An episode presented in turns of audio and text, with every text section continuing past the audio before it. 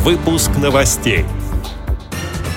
В Республике Коми выпустили тактильную административную карту региона. Незрячий житель Урала готовится к чемпионату по фридайвингу. Мордовская региональная организация ВОС провела соревнования по боулингу. Далее об этом подробнее в студии Анастасия Худякова. Здравствуйте! Жители Республики Коми, имеющие инвалидность по зрению, смогут изучить родной край. В регионе выпустили тактильную административную карту. Проект реализовала специальная библиотека для слепых имени Луи Брайля. Пособие представляет собой альбом и карту Республики Коми.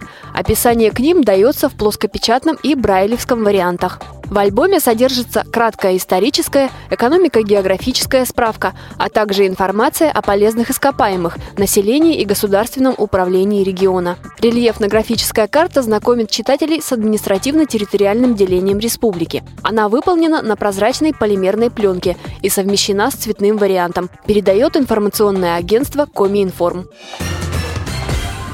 Незрячий житель Свердловской области Михаил Войцеховский готовится к чемпионату Сибири и Урала по фридайвингу, нырянию на большие глубины без акваланга. Соревнования пройдут в феврале следующего года в Екатеринбурге. Мужчина станет первым незрячим фридайвером за всю историю проведения соревнований. Радио ВОС Михаил рассказал о том, как проходят тренировки. Я, когда пошел на курс, для меня было не совсем понятно, что в нырянии интересного для незрячего человека, потому что ничего же не видно, да. Оказалось, что в нырянии надо держать дыхание, очень важна именно работа с собственными ощущениями. Тебе не хватает кислорода, но для того, чтобы ты дольше мог двигаться, надо замедлить сознание, замедлить сердцебиение, то есть успокоиться. То есть вроде бы как бы ситуация стрессовая, но тебе можно максимально расслабиться и успокоиться. То есть в этом плане очень много внутренней работы с сознанием. Это очень интересно, потому что мы очень редко с этим связываемся в жизни, да, то есть мы обычно, если нервничаем, то у нас там пульс зашкаливает, а тут, наоборот, ты должен максимально замедлиться, но при этом, как бы, ты все равно должен действовать, да, то есть чувствуешь себя, да, то есть когда чувствуешь, когда надо выныривать,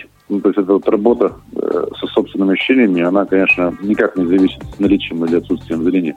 У Михаила Войцеховского много интересов. Он сооснователь движения «Белая трость». Их команда не только ведет активную общественную жизнь, но и подает пример окружающим. Они совершают кругосветные путешествия на парусных яхтах, помогают незрячим людям самостоятельно ориентироваться по городу, организуют семинары для людей с инвалидностью по зрению и без. И, возможно, увлечение фридайвингом в будущем станет новым проектом «Белой трости» для незрячих.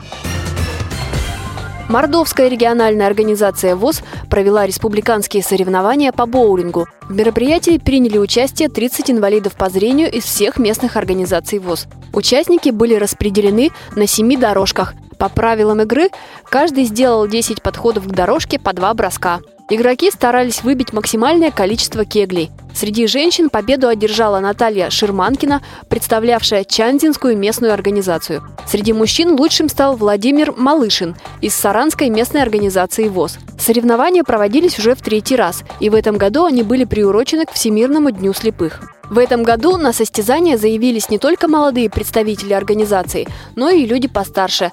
Самым взрослым участницам 65 лет. Игра пользуется популярностью среди членов организации. Количество участников растет.